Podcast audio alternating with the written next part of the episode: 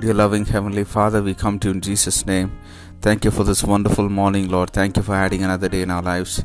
Thank you for your grace and mercy which was with us in the previous day, Lord. We pray that you will anoint this day, that you will bless this day, Lord.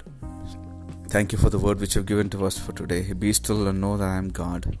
And you will be exalted in all the earth. Thank you so much, Lord. Help us to remain still, Lord, amidst the storms that rise up against us, Lord.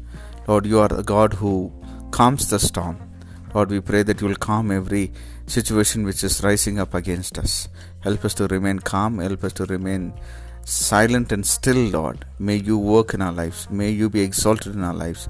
May you be exalted, Lord, in our community, in our nation, and the nations. Lord, we pray that your name will be glorified. Be with your people, bless your people, protect your people, and keep your people safe. We give you glory, we give you honor and praise. In Jesus' matchless name we pray. Amen.